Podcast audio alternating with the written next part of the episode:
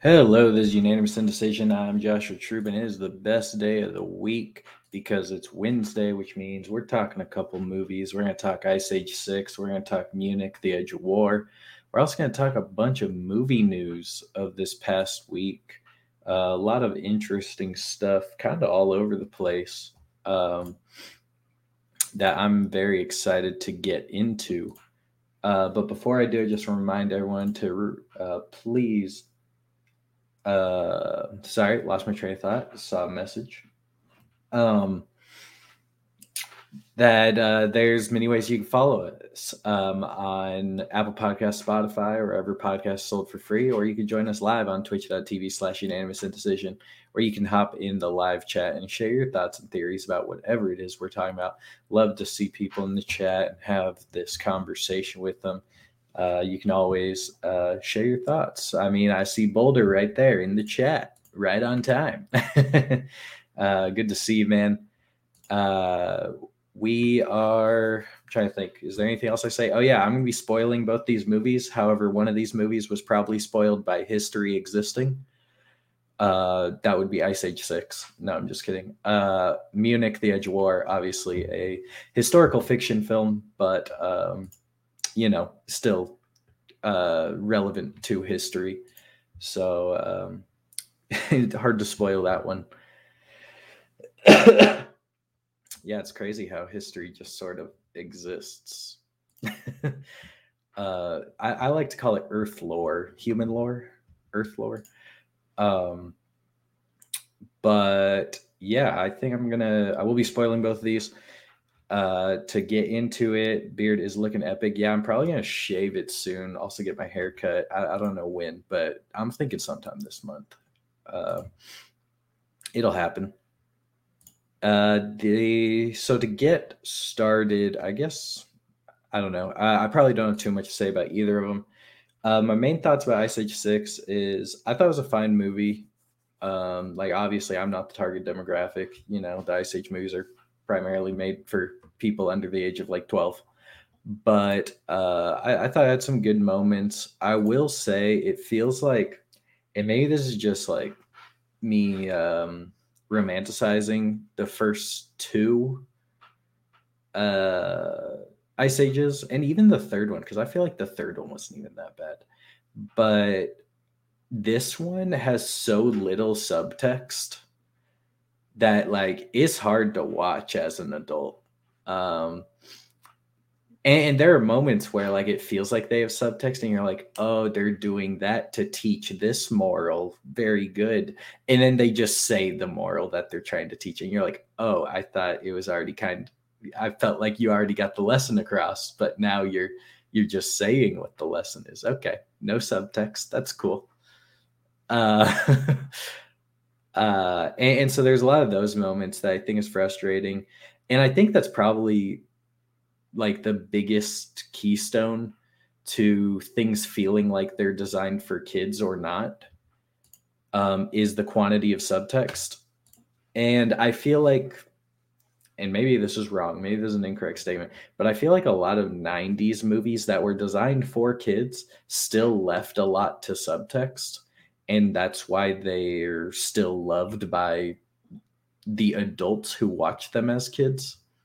Uh, it'll be very interesting to see if like all these kids movies that are made in the 2010s uh, how they are looked upon by the generation that will be adults in 10 15 years uh, kind of thing and how they'll look back upon those films or if they'll enjoy the 90s ones like the rest of us uh, like is it just a bias thing or because uh, it's like i like the films that i grew up with but then i also like older films that continued that kind of it, it treats the kids as being somewhat intelligent uh, which i can appreciate uh, even if I don't pick up on everything the first time I watched it, so what? Uh, I liked it enough to come back and relearn the lesson it was trying to teach.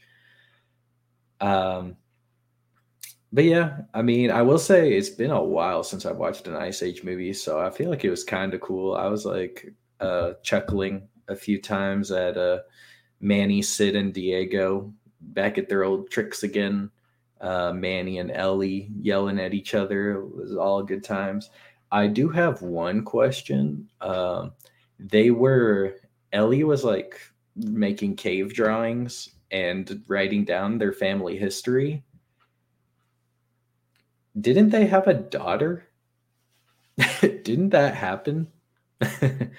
Didn't they have a daughter in like three or four or something? I think they had it in three, and then it was like a focus of four.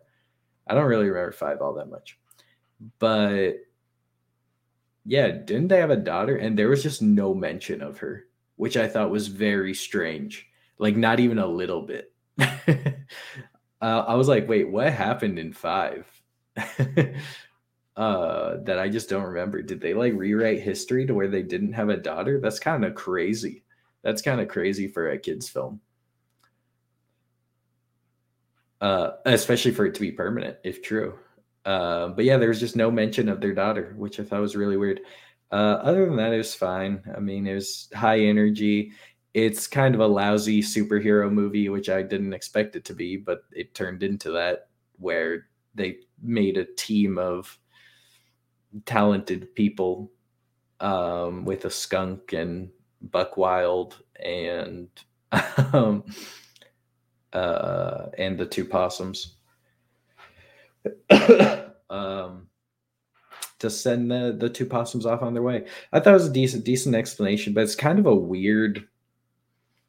I guess the the idea is that it's teaching is like that kids are eventually going to have to grow up and leave and become their own people, uh, which they do, and it's cool.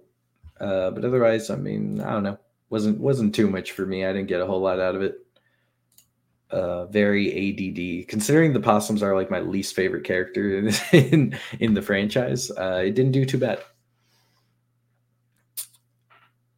Uh, the other movie, Munich: The Edge of War, mostly about uh, the Munich conference that Chamberlain had with Hitler. I mean, France and Italy were also there, but uh, mostly focusing on Chamberlain and Hitler uh, I thought it was rather interesting. I think they spent a bit too much time in the beginning in Oxford.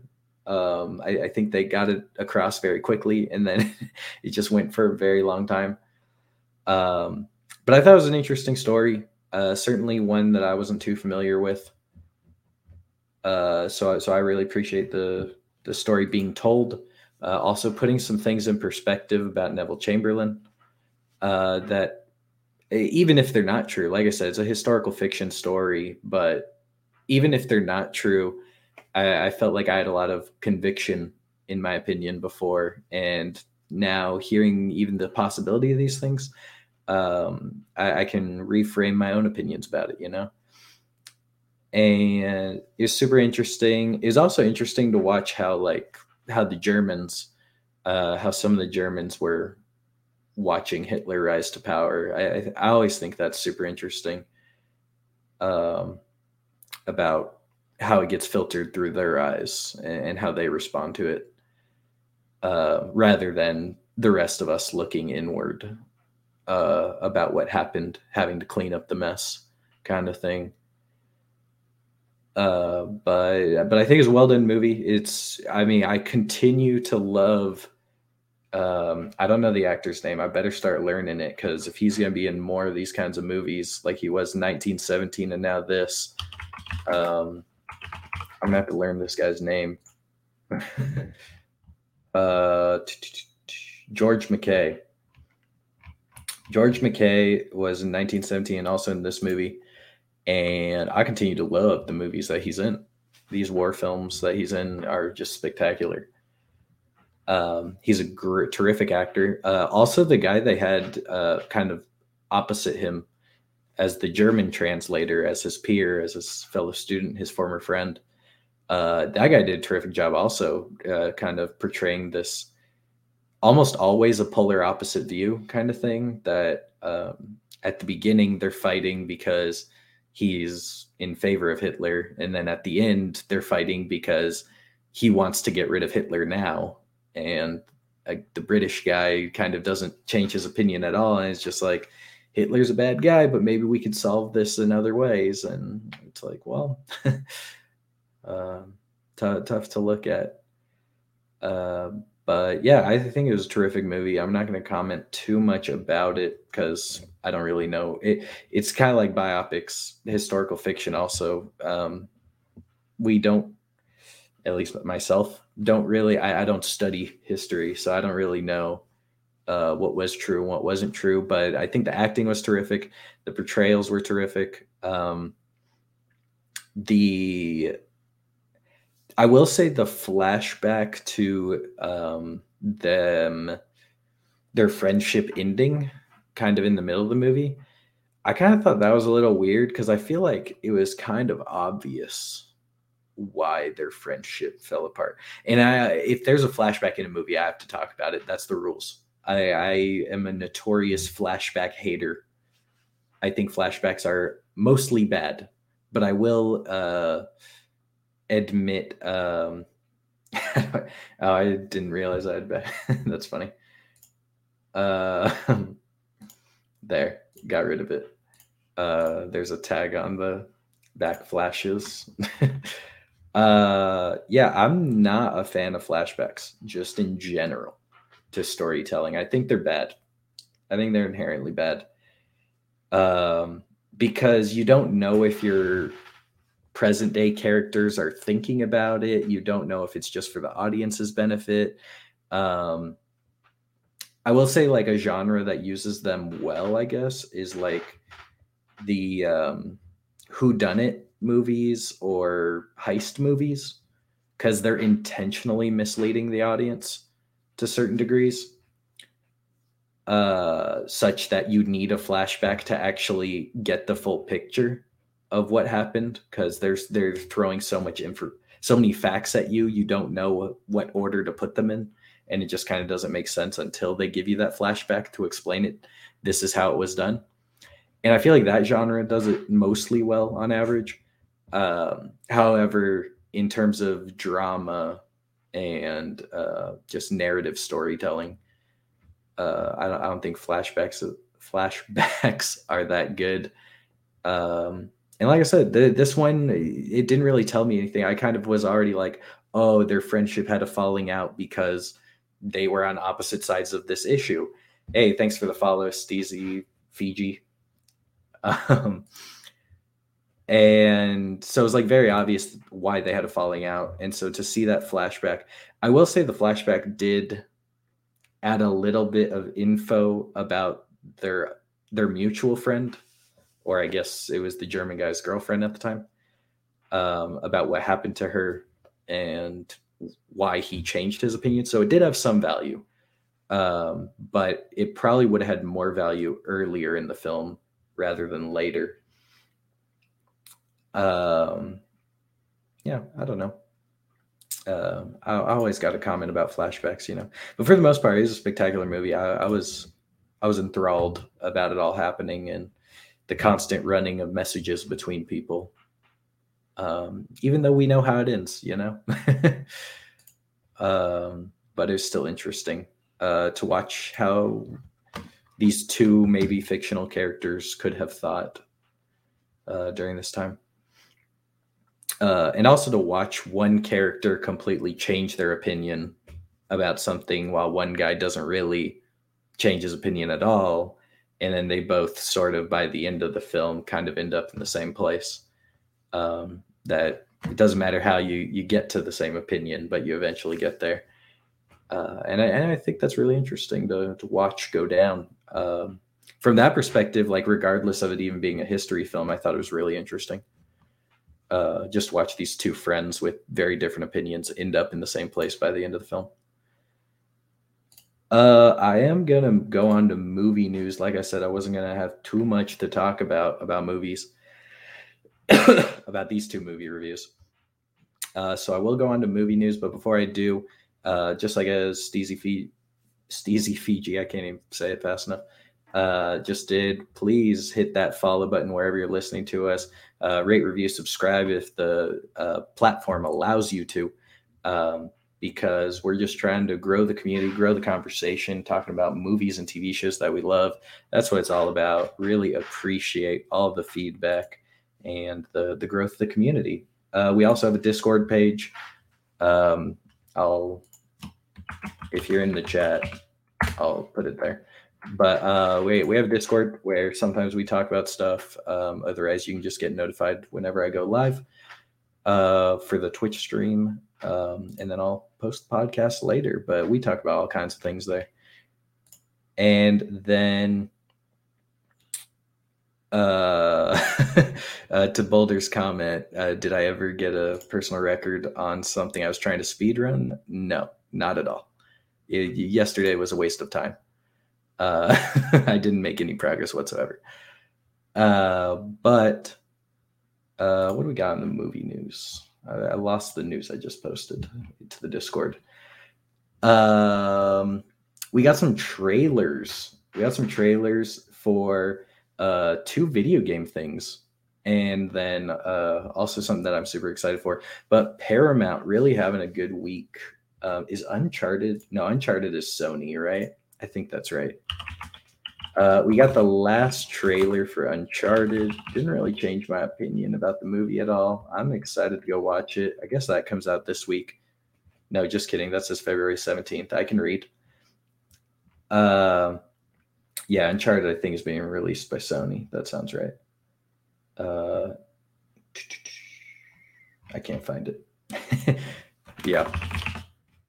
Um, yeah, Columbia Pictures just had to be sure. Uh, yeah. So I mean, like it was a cool trailer. It showed a couple new things, but for the most part, it, I think most of the scenes were shown in the other trailers. Um, I think as someone who hasn't played the Uncharted games, uh, I'm excited to watch it as this kind of fantastical action film. Uh, I think it doesn't look too bad. Of course, got Mark Wahlberg and Tom Holland kind of acting opposite each other with Antonio Banderas as an antagonist. So I just cast alone, I'm already in. Uh, so now if they can tell a compelling story, seems it seems interesting. Uh, about treasure hunting. I like national treasure movies. Sure, why not? Uh, I wonder. I'm just hoping I like it more than I liked Jungle Book because I don't. I think Jungle Book is a very middle of the road movie, very mediocre in my opinion. Um, did I say Jungle Book? I meant Jungle Cruise. Uh, Jungle Cruise, very middle middle of the road movie. Uh, as far as a fantastical action film but uh, the um, but Uncharted looks looks fun. If nothing else, uh, the action sequences look crazy. Uh, there is one scene that I think wasn't in the previous trailers that I think looks awesome because I'm a huge, I'm super interested in like pirates and all that stuff. Uh, and there's a scene in this trailer where they've got like I don't remember if I think they were helicopters or planes. I don't, I don't remember, but they've got a, a, a pirate ship that I guess they pulled from underwater, and they've got it craned up on these like helicopters or planes or whatever, and it's they're flying through it, and I assume the way it looks is like the the ropes will break and it'll come crashing down into the water and i'm like that looks awesome that scene looks legit uh, so I'm excited for scenes like that, but hopefully it's also a good story. Uh, you got to have both, you know, good action and a good story. Is that too much to ask for? Um, the other trailers we got, the, kind of a good week for Paramount, in my opinion, Uh, because uh, both these next two trailers that they dropped, uh, I wasn't expecting them this week, uh, and I think they both look pretty good. Uh, one is The Offer, which is about the making of um, the Godfather movies, which apparently is absolutely wild.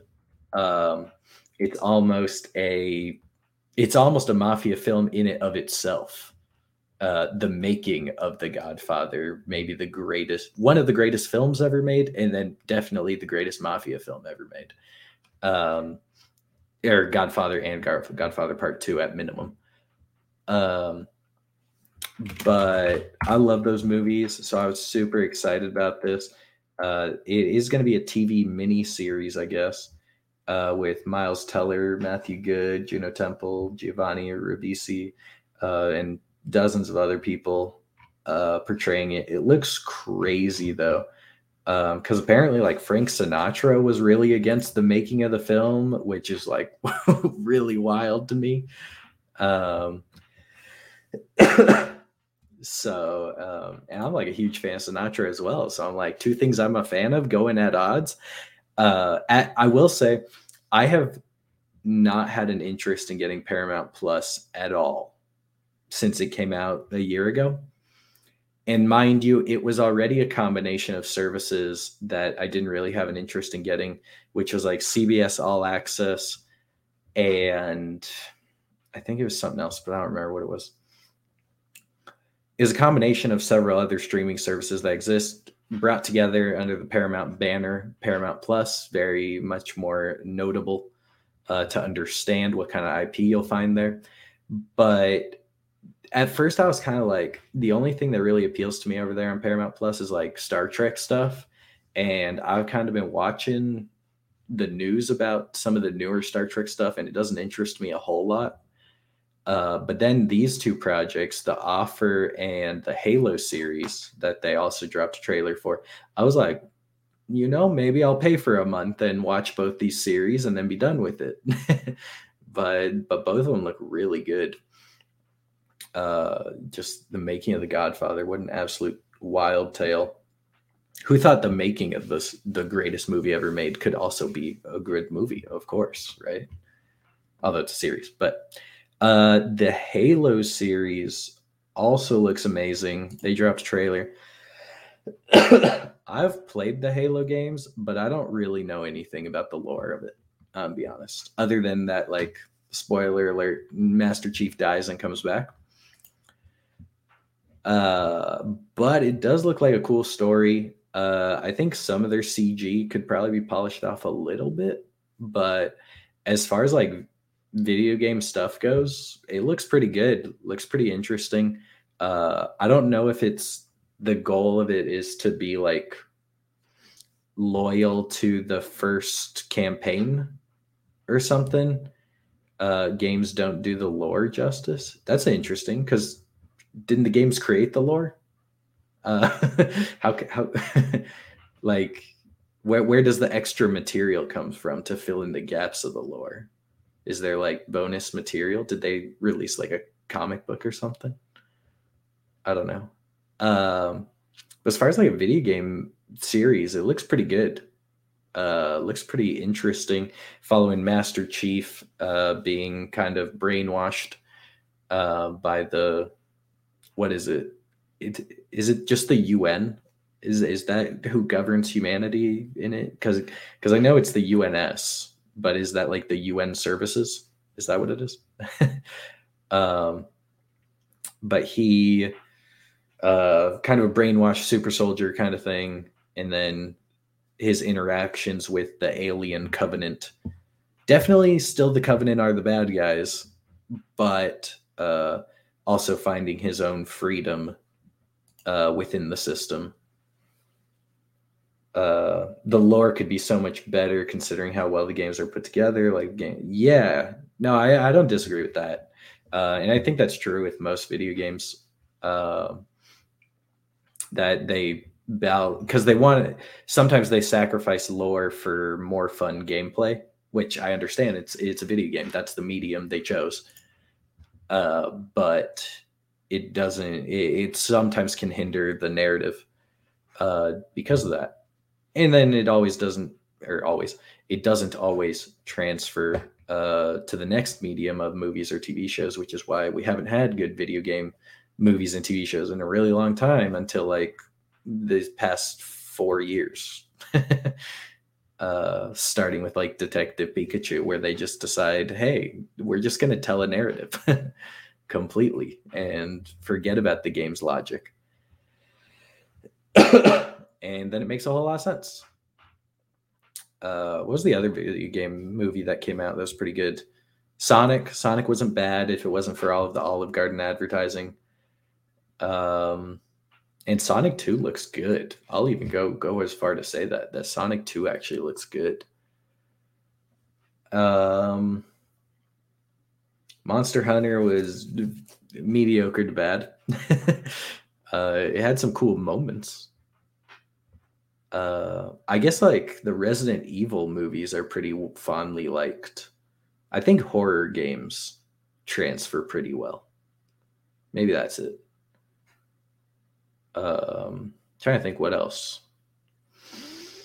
I can't think of too many good video game adaptations. Certainly not the Mario Bros. movie. Uh, I gotta find that movie somewhere so I can see it. Uh, also in video game news, uh, that this is actually super interesting. The fact that Halo is being made into a series at Paramount. This is super important because just a few weeks ago I was talking about. Hold on, let me drink some water before I go on to this rant.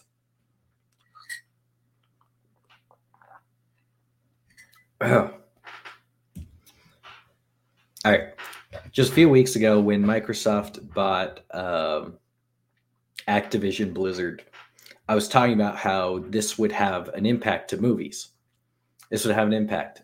Uh, and I think we're kind of seeing the beginning of it. I didn't know this was being planned. I didn't know Halo series was even being in development. But th- this is kind of proof uh, that Microsoft has an interest in it because Microsoft owns the Halo IP and the Halo IP is now being turned into a TV series with Paramount. So, okay, maybe Microsoft totally uh, partners with Paramount and starts publishing a ton of uh, video game stuff. Oh, I'll say another video game adaptation that was really good was um, Arcane on Netflix uh, for League of Legends. That was really good. Um, and so I think Microsoft seeing the success of a show like Arcane uh, or even recent stuff like Detective Pikachu and Sonic, Microsoft goes, "Hey, maybe we could enter this uh, this arena." We've tried previous, or I guess Activision Blizzard tried previously with uh, War Work. I can't even say it. War of Warcraft, World of Warcraft. Jeez, uh, with World of Warcraft, and um, it was an it was a pretty big failure as far as box office goes. Maybe it's a cult classic. I don't know. and and so like I was looking at it, I was like, Microsoft bought Activision Blizzard, which is like World of Warcraft is prime movie IP or TV show IP. I feel like uh, if someone can do it right, like it's it's primed for it. It's got a huge video game fan base. Video games are bigger than ever right now. Uh, so now's the time to develop these video game uh, movies and TV shows. And sure enough, Microsoft developing a Halo series with Paramount Plus. Maybe Paramount becomes a home for other Microsoft series. Um, I mean, it's like no doubt we're eventually getting a Minecraft official movie, right? No doubt that happens because Minecraft is maybe the most popular video game ever at this point. Uh, th- that's eventually going to be a movie. No, no chance it's not. Blocks are in, and so Microsoft entering uh, it with all of their video game items. Well, I was saying it might encourage some. Uh, now, granted, their their primary uh, competitor of Microsoft is Sony in the realm of video games. Is Sony with their PlayStation and all of their PlayStation IP. However, Sony is already invested in the movie enterprise. And so I was saying that Sony will probably want to increase their competitiveness on the video game scale, but that could also transfer and give them the ability since they for them it's a left arm right arm kind of thing that they got video games on one side, movies on the other. They can just easily transfer between the two of them if they own the IP. Uh, sure enough, Sony did exactly as a lot of people were predicting. They bought the studio Bungie, um, which apparently for about $3.6 billion uh, which is the studio that developed Destiny, which is a super popular game that is being, uh, I think it's a live game, right? They're constantly adding live service game that they, yeah, live service FPS RPG, uh, where they're constantly adding stuff. They're also working on a new IP, so additional stuff. Uh, and it's certainly, to me, Destiny is like a really big like Halo competitor because just like aesthetically, it looks kind of similar to someone who doesn't know too much about the games. uh, but uh, Sony was saying we've had a strong partnership with Bungie uh, since the inception of the Destiny franchise, and I couldn't be more thrilled to officially welcome the studio to the PlayStation family. Um, so yeah, this is really interesting, uh, and I wouldn't be surprised if we hear about a some sort of Destiny TV show being made in in two or three years. It would not shock me. TV show, movie, you name it. Uh, it will be interesting on the video game side if Destiny shows if Destiny gets removed from the Xbox because I believe it's currently multi-platform. Uh, but if it gets removed, that will be interesting. Uh, yeah, and so who would have thought? I mean, before we, I kind of felt like the streaming wars were maybe over. Sorry, not over, but kind of entering that next phase that like all of the IP had already been acquired. That they they they've already bought up all the IP, so there's no new acquisitions. Now it's about what you develop with the acquisitions you made. You chose your land to settle. Now what do you do with your resources, you know? And and how that was going to work.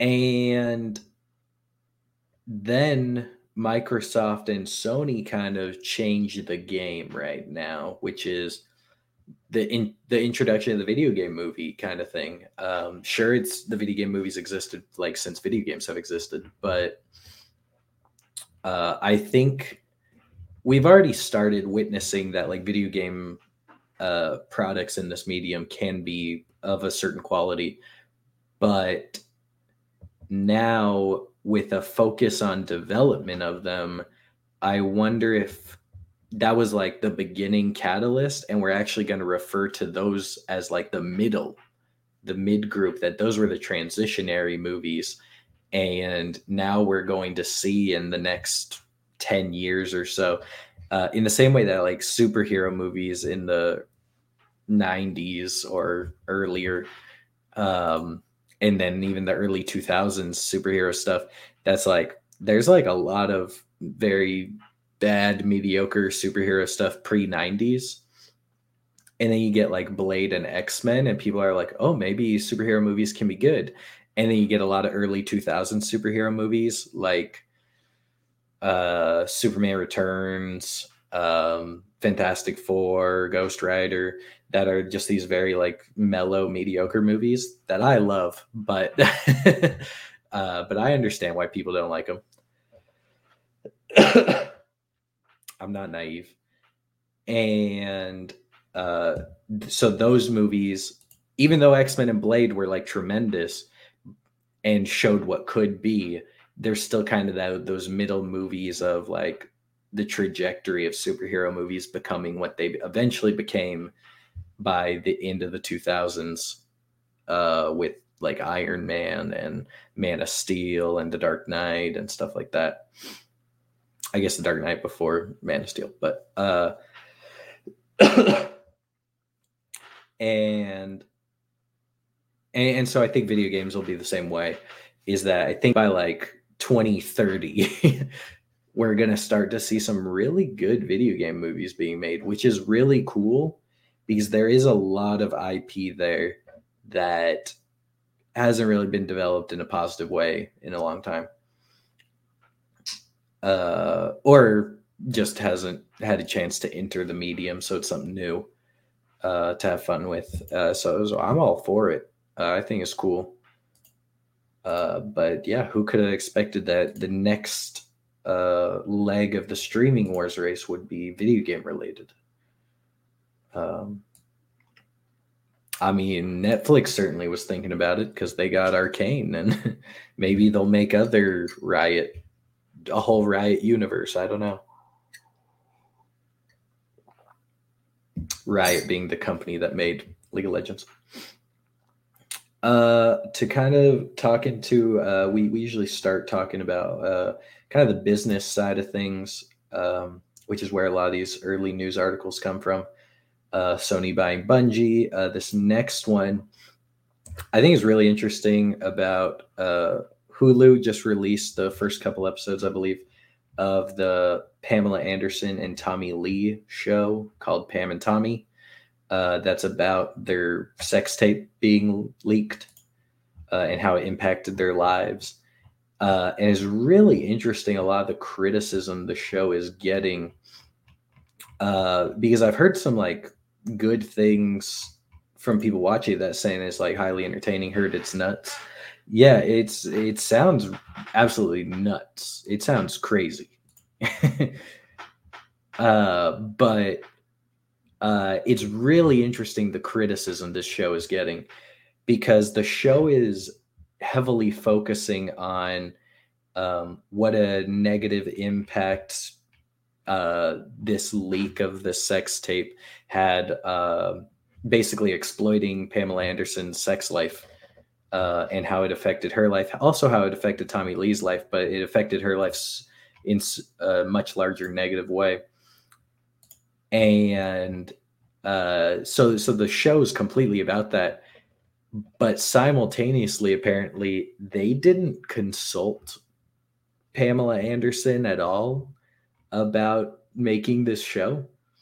Uh, so uh, it, it's completely about people exploiting pamela anderson's sex, sex life and making money off of it profiting off of it. And uh, the show itself is kind of doing the same thing that they're okay maybe not directly exploiting her sex life but they're exploiting the sex tape being released which was the exploitation of her sex life. And and they're kind of making money off of her sex life also which is kind of funny. Uh, i mean like obviously it's sad but like from a like they think they're on the high horse to tell this story about the exploitation of her life and the sexualization of her life. And here they are kind of doing the same thing. Uh it's a little little little hypocritical but um yeah everything everything i'm reading is saying that like they didn't they they they reached out to her and she didn't reach out back. And so maybe that's kind of okay because they tried but like it's still like I mean, I guess they tried. It, it, depends on how hard they tried, I guess. Um, which I'm sure we'll never know. Uh, because yeah, I mean, she definitely should have been consulted on her her own life while she's still alive. You know, especially when your story is about the exploitation of her life, right? Like, I, I would think if if you want to maintain the the moral high ground of telling the story, you should probably try to obtain it first. Maybe. Um, a movie recently came out that I didn't even know was coming out. I don't even know if it's in my theater nearby. Um, it's called Moonfall. Let me see if it's being shown. I didn't even know about this movie. Yeah, it didn't even come out near me, I think. Um, let me try and find this. Yeah. uh, so I guess I had a limited release uh, for its first week or something, or just or its release date is actually tomorrow. I don't know. I thought I heard someone's already seen it. uh, but Moonfall, a uh, very interesting story here. Moonfall, the latest in um, I can't find uh, the p the paragraph I'm looking for. Um, Moonfall is the latest of Roland Emmerich's new disaster film. Roland Emmerich is responsible for, I believe, 2012, Day After Tomorrow. So a lot of classic disaster films uh, that are very iconic to the cinema zeitgeist. Uh, apparently, Moonfall will not re- receive a theatrical release in Canada. Kind of crazy, in my opinion. But the distributor announced on Friday with a spokeswoman as saying that the choice was made because the uncertainty level, um, the uncertainty over the recent closures of theaters in Canada for planning reasons, decisions had to be made while cinemas in Canada were closed. Um,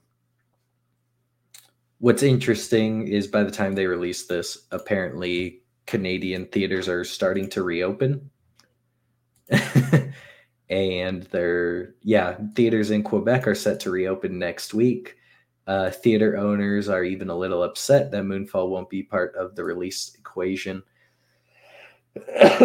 Um, i mean I, I don't know how these things work but can't they just change their mind and be like yeah actually we will release it in canada we didn't realize this was going to happen Uh, a lot of people are commenting saying that the film's marketing strategy in Canada is illogical. Uh, the film was also shot in Montreal, Canada, uh, making it a good, a perfect release for Canadian audiences. Uh, however, they will not be able to see the film until it's available for home viewing, and no date has been set for Moonfall on video on demand. Yeah, that's kind of a weird one. Kind of a weird one that like and it's kind of the COVID equation. We saw a lot of it affecting um, last year and, of course, 2020. Uh, looks like it continues to affect in 2022.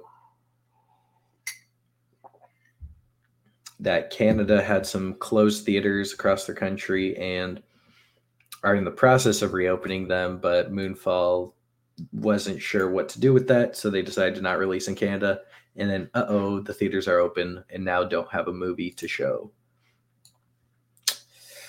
It's interesting. I'm sure they'll rectify it. I'm sure they'll just release it in Canada in like a week from now. Um, but it sounds like an interesting story. Uh, a mysterious force knocks the moon from its orbit and around Earth and sends it hurtling on a collision course with life as we know it. Dun dun dun. Uh yeah sounds sounds cool. It's also got um halle berry patrick wilson john bradley in it. So i like all those actors. I, I love it. I'm kind of into it uh plus i think 2012 and day after tomorrow are super entertaining so good disaster movies hard to come by you know uh what else we got Peacock, you know, that streaming service that you've probably never looked up and watched anything on. I've watched something on Peacock. I watched Battlestar Galactica, and I'm not ashamed to admit it. Uh, Peacock loss, lose a lot of money, lots of money going down the Peacock drain. Uh, the loss grows to 1.7 billion dollars in 2021 as Comcast's quarter 4 is above expectations. Um, uh, their quarter 4 earnings uh, revealed that Peacock generated 778 million in revenue for the full year, but a loss of 1.7 billion uh, which is compared to 118 million revenue and a loss of 663 million in 2020. Um, for 2022, Comcast is still expecting the loss to increase uh, to about 2.5 billion dollars as its investment in content doubles which is probably a good thing because kind of like I was saying with Paramount Plus, there's not really anything I know that's on Peacock that I want to watch except Battlestar Galactica. Uh, uh, which is available on the free version of Peacock. Fortunately, hopefully they're not listening to this and make it cost money because I will pay for that if I ever want to rewatch it again. Nothing will stop me. Uh, it was a great show. I loved it. Uh, Peacock had 9 million paid subscribers at the end of 2021. Um, average revenue per subscriber of $10 per month, including which includes ad revenue. Um, I guess that's actually really interesting that their average per subscriber is $10 per month because I believe Peacock has two different tiers. They have a $5 tier and a $10 tier. The $5 tier is access to their larger library, but still has ads. And then $10, same thing, but without ads.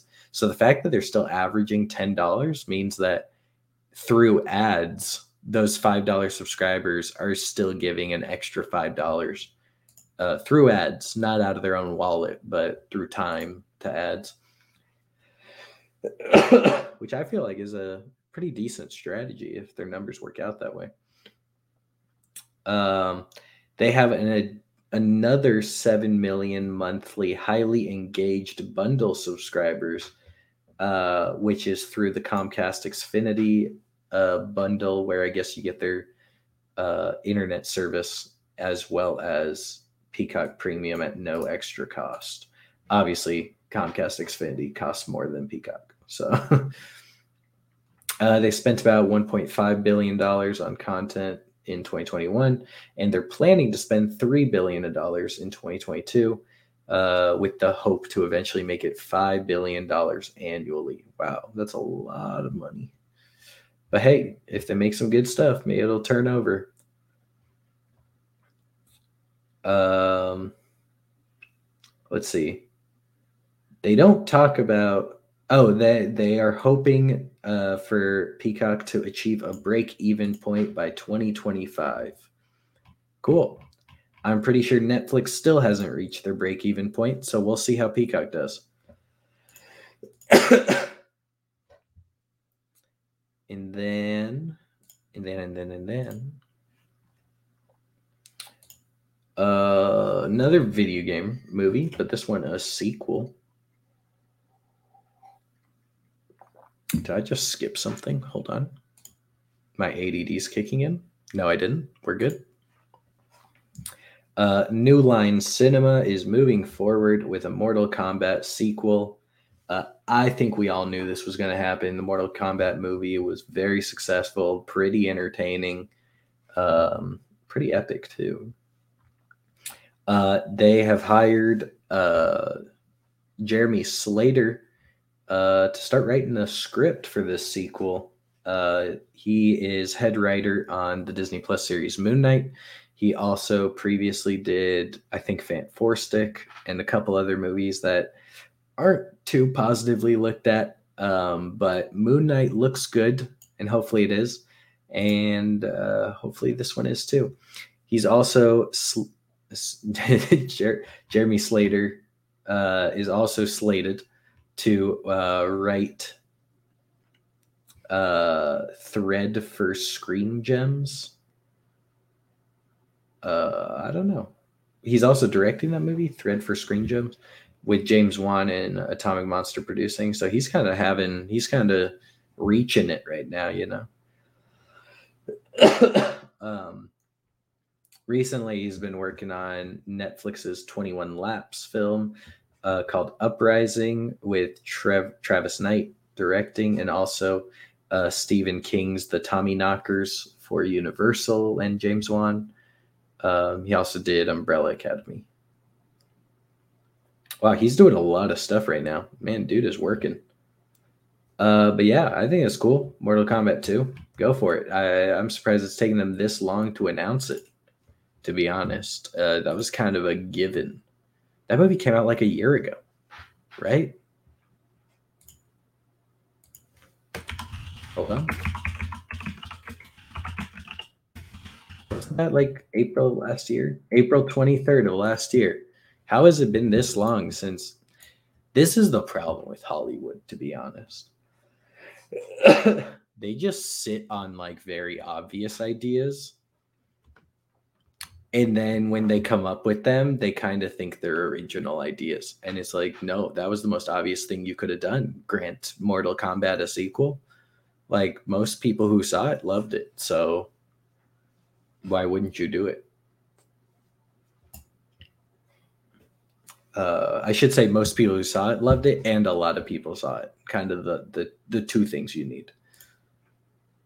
Um Fast and Furious 10, as we're getting closer to the last two Fast and Furious main franchise movies, uh, we're learning a little bit more about it. Jason Momoa joins uh, Fast and Furious 10 uh, with all of the others. I'm not going to read off the cast list because the cast list is huge. if you've seen a Fast and Furious movie, you know who's in the movie uh, except for the first one where everyone doesn't return. Um, the film is set to come out uh, May 19th of next year. Cool. Uh, it was one of the biggest box F9 was one of the biggest box office movies of 2021. Uh, let's see. Yeah, Jason Momoa obviously being working hard, part of Dune this past year. Uh, also, will be working on the Dune sequel, and then also was part of that Apple series called See. He's also got Aquaman 2 coming out soon, right? Um, this I thought was cool news that like no one has talked about in a while. Ron Perlman is not eager to make Hellboy 3 at 71 years old. But he feels like he owes it to the fans, which I think is super cool because I really like Hellboy and Hellboy uh, to the Golden Army. Um, I thought they were awesome, even though a lot of people thought Hellboy 2 kind of fell off. Um, but the the the I forget the actor's name.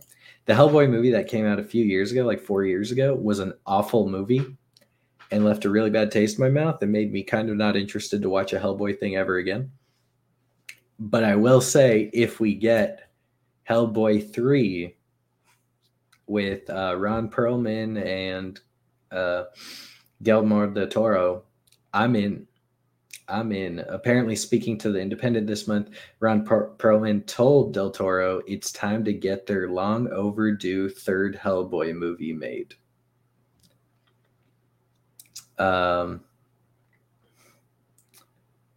and he's saying that he he's now pushing for it, even though he he's like, I don't want to do it because I'm old. He's 71 years old, but he's like, but I want to do it because like we should make a trilogy. We should make it a whole trilogy.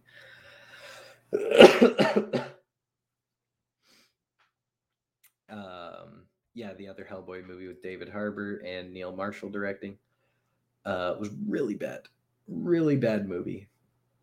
Um, so why not a chance to uh, to go make the other one? Uh, the reboot was something I had the opportunity to participate in and decided that the only version of Hellboy I'm interested in is the one I do with Guillermo. Guillermo. um, so, in walking away from it, I truly walked away from it and haven't seen it or heard much about it. I wish them well, but it was not my. I don't know this word to be honest. Bailiwick? I've never heard someone say that. I'm assuming it's like cup of tea. Yeah, one sphere of operations or particular area of interest. Uh, yeah, the Hellboy reboot is um, uh, really bad. Uh, and hopefully this thing gets made. I, I want this movie. Will this count as a reboot sequel if it gets made? The other one was 2008. It's almost 20 years. it's like 15 years. does that count? I don't know. What, what's the limit? What's the minimum? to be a reboot sequel? Um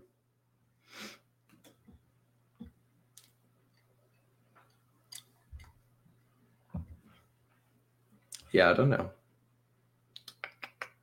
I feel like true reboot sequels have movies that come after it, such as like Jurassic World or The Force Awakens, that like there are sequels to that movie.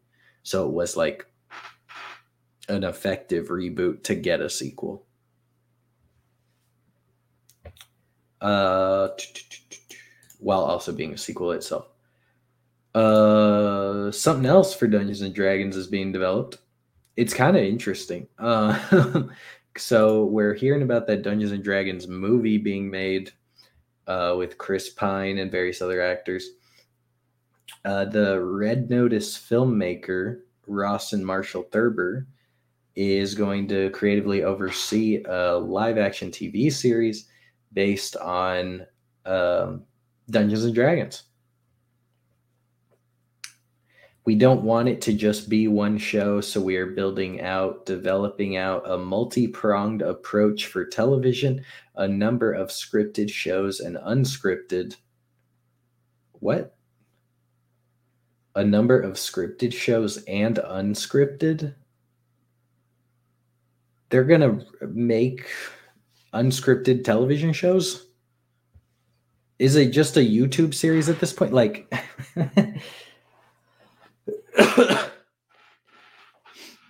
what the heck is this? Uh, I'm very curious about the approach they do for this. Uh, especially because like um yeah, I I'm very curious about the approach they'll take for this show, for these series of shows, I guess. Um the Dungeons and Dragons television universe being made.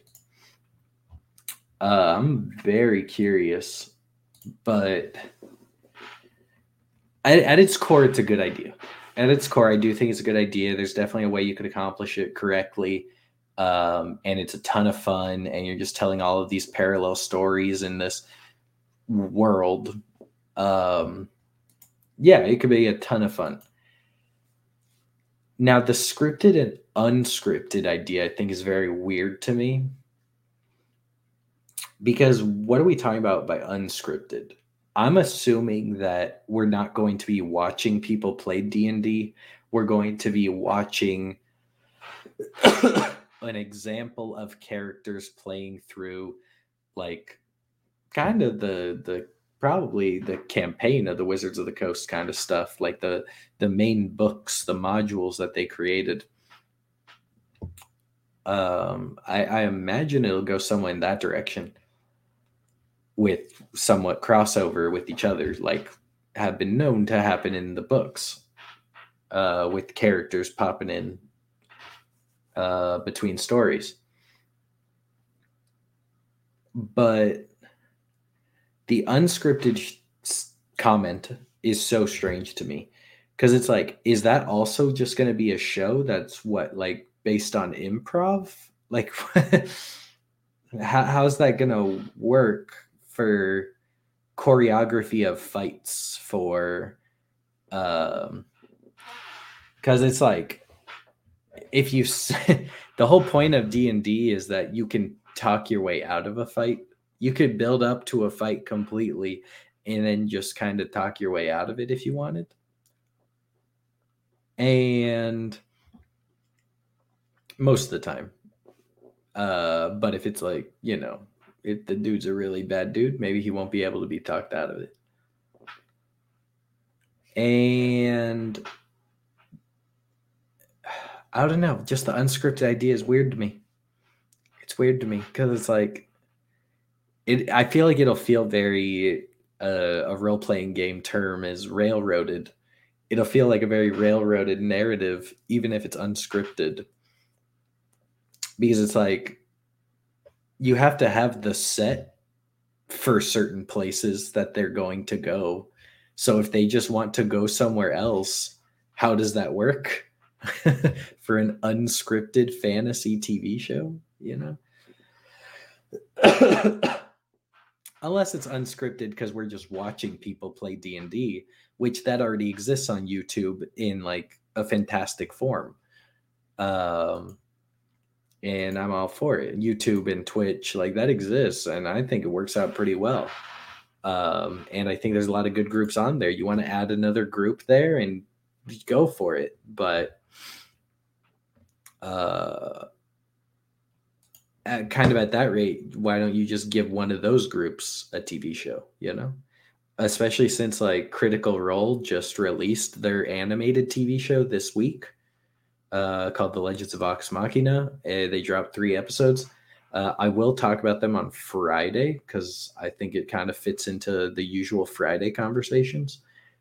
Um, I think I'm gonna be talking about it weekly because I think it's a spectacular D and D adaptation. I think it's awesome. Uh, I think it's tremendous, um, and I think it also shows the pitfalls of making a D and D TV show while still being a spectacular one. Uh, that there will be moments that just kind of don't make any sense for a split second. like it almost like reaches sitcom levels and then but the fact that they chose an animated show as the medium it kind of works i don't know if it'll work live action unless we just don't get those sitcom moments which is also fine but uh uh it'll be i don't know. I'm very curious about this tv series. Um where did say was being developed? Did i say? Did i say where where it was going? Um,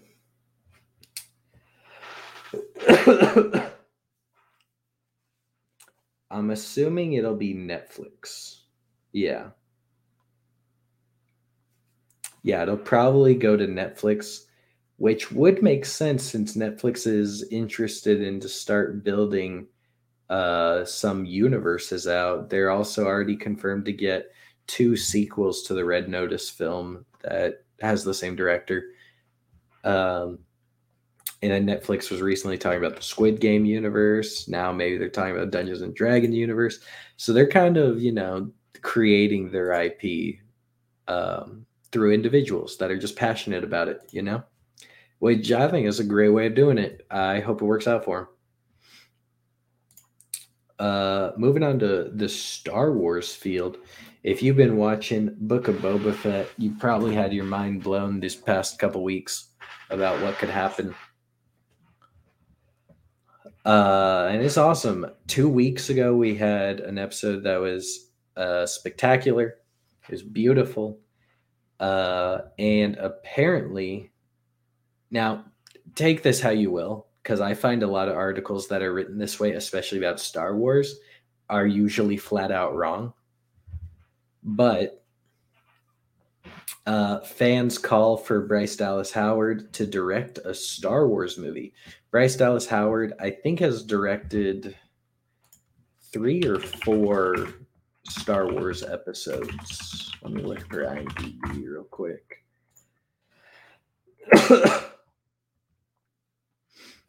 uh,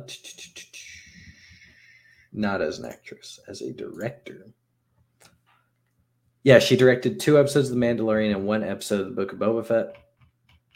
Um, they were terrific episodes of The Mandalorian, terrific episodes of episode of the Book of Boba Fett. Um, she obviously has a keen eye in directing. Um, I I've loved all the episodes, all three episodes she's directed, uh, tremendously. I will say there always seems to be, and I don't know if this is her or just the writing. And I have a hard, I, I have a. It's hard to say that because it's like it's not like the writers change for this one episode. So why is it always these episodes that seem to have these moments? Now they're not the only episodes that have these moments, but every single one of her episodes has these moments that there's like three or four minutes that feels like we just like kind of stop talking about the story for a moment and we're just like watching this other thing happen that's like pretty unrelated and like it's goofy and like it could have been a short it could have been released separately as a short but inside the episode it's kind of weird. But everything else in the episode is spectacular. Again like i said i don't know if that's her encouraging like these little moments or uh them already being written in there before she's even attached to direct i have no idea because um, I do think Filoni does that sometimes. So we could be looking at him as the culprit. uh, but yeah, a lot of people are talking about. Um, funny enough, Jeremy Slater uh, talking about. Uh, I'd be thrilled if. Is this the same Jeremy Slater? That would actually be funny if it was. It's got to be right. I think it's got to be. It may not be. I don't know.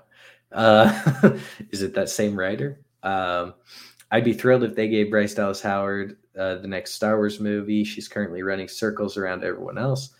Uh, I'd be. Th- um, someone even commented to that saying, "I wish she had done solo instead of her dad, uh, Ron Howard." Yeah, honestly, maybe is what it is. I mean, I, I don't go around saying wish, shoulda, coulda, woulda, but uh this one person saying get Bryce Dallas Howard her own Star Wars trilogy. I'm no longer asking. That's kind of cart before the horse, right? Like maybe let's work on one project at a time, please, but so that we can make good stuff. uh, but the episodes she's directed have been terrific. Um, yeah, if we've got a story for her, I'm I'm all for it. I, I think she could crush. Um, also, I don't I don't know if I obviously she's a fan of Star Wars, right? But there's like I don't know how to say it. From a creative standpoint, there are the fans of Star Wars, and then there are the fans of Star Wars who are also fans of westerns and samurai films. And you could tell the difference when movies are being made. uh, about who's fans of what. Um, but uh, I, I I think her her episodes are terrific. They they um, the way I don't know, just like everything she's doing behind the camera, you know, as as the director, she's pulling out tremendous performances and also telling amazing stories. I mean, uh this last episode she directed she was directing a lot of people in helmets that we weren't seeing the faces of and i felt like i totally understood everything that was happening you know it was very clear very obvious uh so we'll have to wait and see but uh i wouldn't be surprised if she's a directing more stuff more tv show episodes and B, uh, or B, eventually gets something of her own.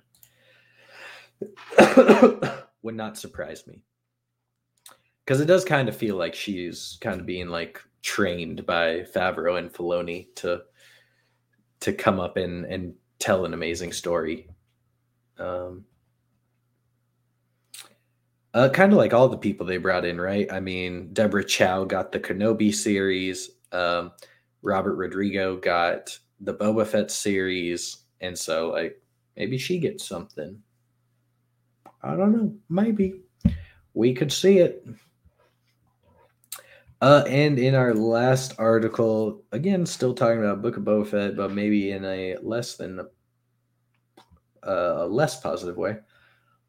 Uh, right now, Peacemaker is the most in demand show in the world even beating out a Star Wars show, The Book of Boba Fett.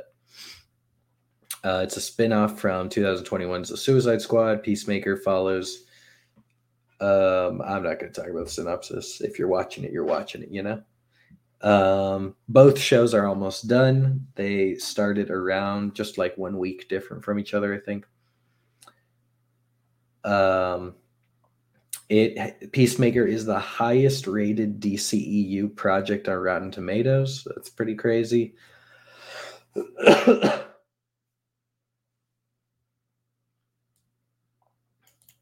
um, James Gunn has already hinted at making other DC projects.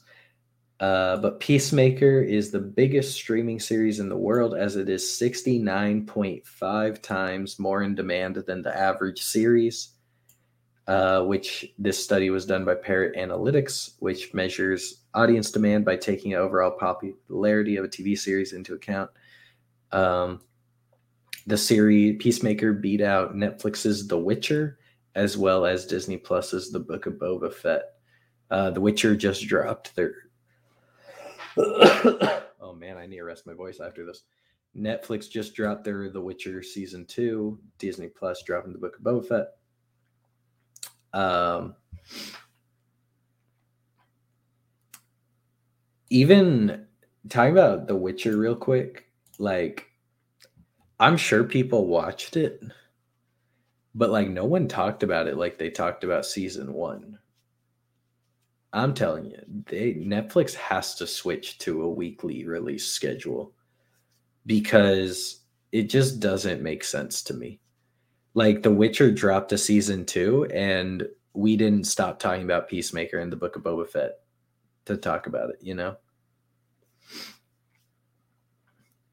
Uh um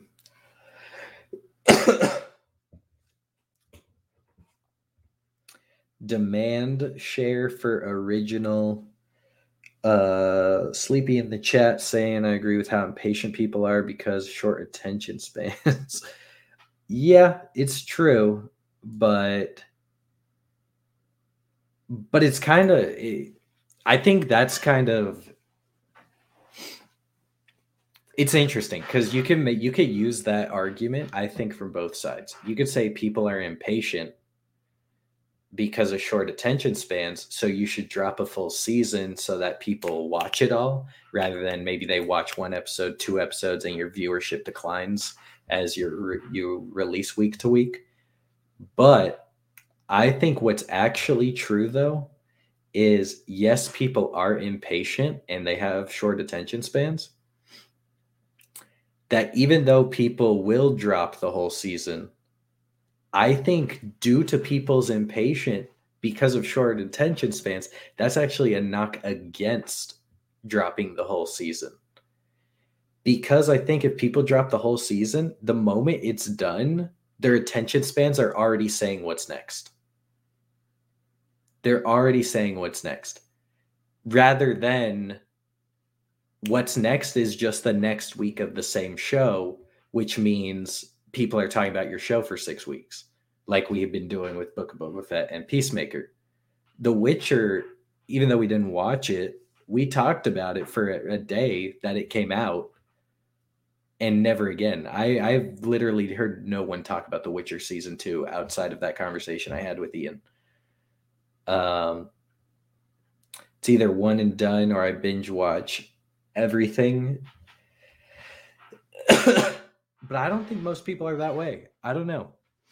I I think I think people do love to binge watch things, but I think the majority of people I'm not saying like don't love to binge watch things, but I think a show can gain more popularity by having a week to week release structure because it's being talked about for longer it's part of the zeitgeist for multiple months rather than three days.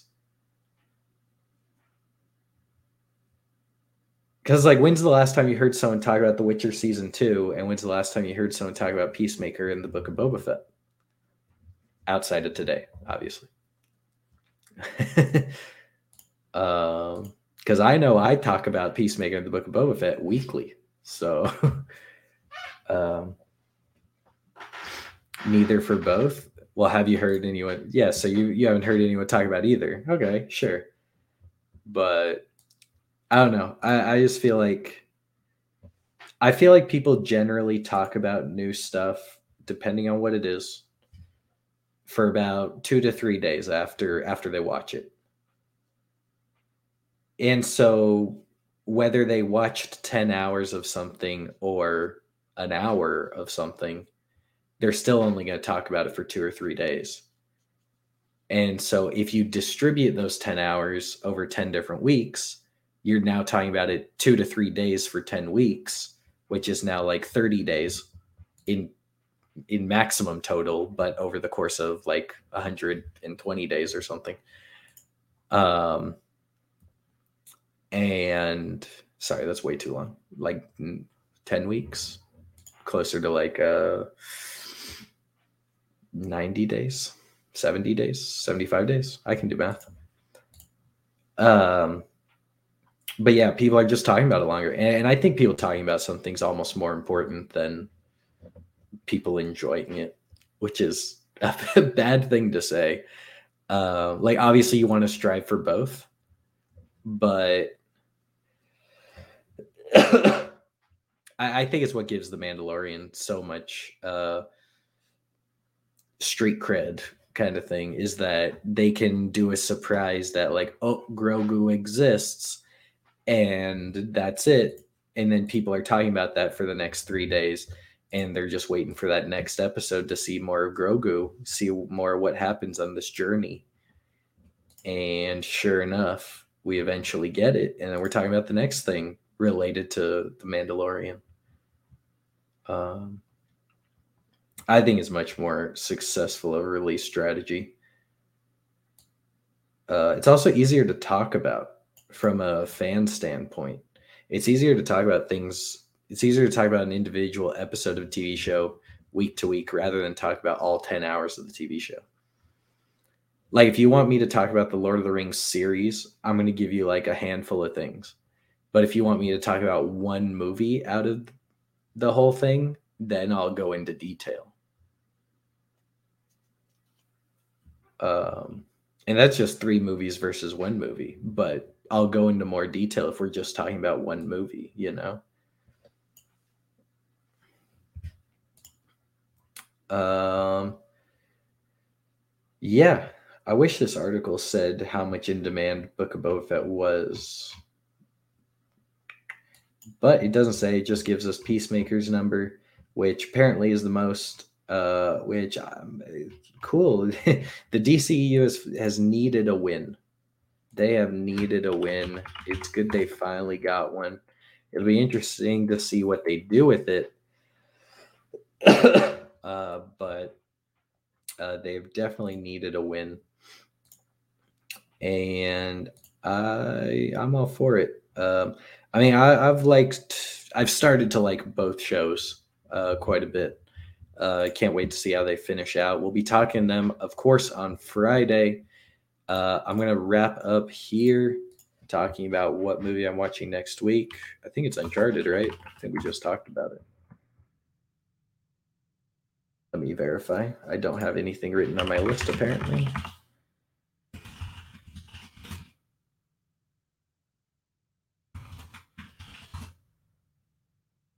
No, Uncharted is later. I thought I saw something being released this week. I don't have anything on my calendar. Oh, Moonfall, right?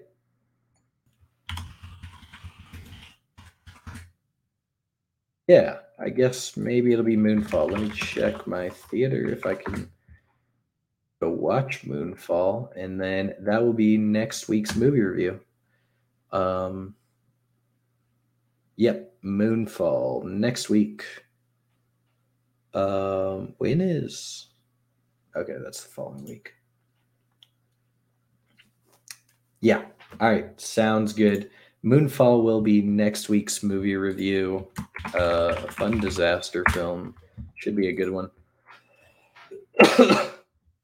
it feels like Roland Emmerich's movies have gotten more and more extreme, right? Day After Tomorrow and then 2012 and now Moonfall. Like, these are higher escalating disasters. uh, yeah that should be a good one. That'll be next week's movie review, 6 p.m. Eastern time. Also talking about this next week's movie news. Uh, don't forget Friday as well. We'll be talking Peacemaker, Book of Boba Fett. I'll also be talking the Legends of Vox Machina, uh, the stuff I really like about it. I'll be talking about it briefly. Uh, mostly just a lot of the funny things, I think. Uh, but I think it's a terrific show.